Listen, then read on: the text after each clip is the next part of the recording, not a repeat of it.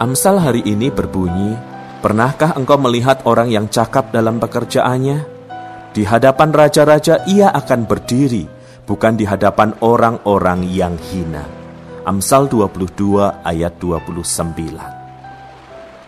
Suatu hari seorang rekan mengajak saya untuk menikmati makan siang di sebuah rumah makan. Rumah makan itu begitu penuh dengan pengunjung sehingga beberapa waktu kami harus berdiri dan menunggu. Menu rumah makan itu sebenarnya tidak unik. Ada banyak rumah makan yang menyediakan makanan yang sama.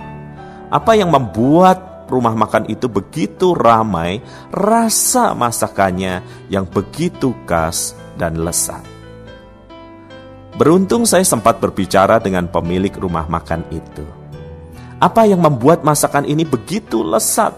Tekstur dagingnya lembut dan bumbunya pun meresap. Pemilik rumah makan itu tersenyum dan menjelaskan bahwa sudah belasan tahun ia berjual makanan tersebut. Ia paham bagaimana memilih bahan yang baik, mengolahnya, dan menyajikannya. Keahlian atau kecakapan dalam memilih dan mengolah itulah yang membedakannya dengan pemilik rumah makan yang lain. Pernahkah engkau melihat orang yang cakap dalam pekerjaannya?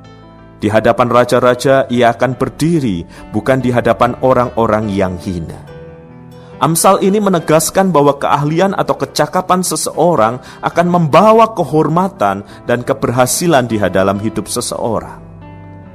Nah, dari mana kecakapan atau keahlian itu berasal?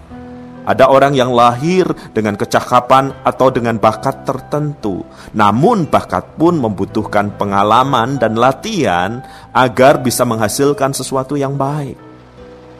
Tetapi sebenarnya ada begitu banyak kecakapan dan keahlian yang dapat kita raih melalui pembelajaran dan pengalaman.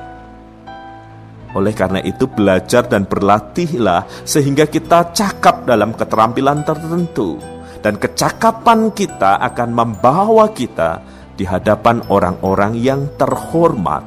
Kecakapan kita akan membawa kita pada keberhasilan hidup.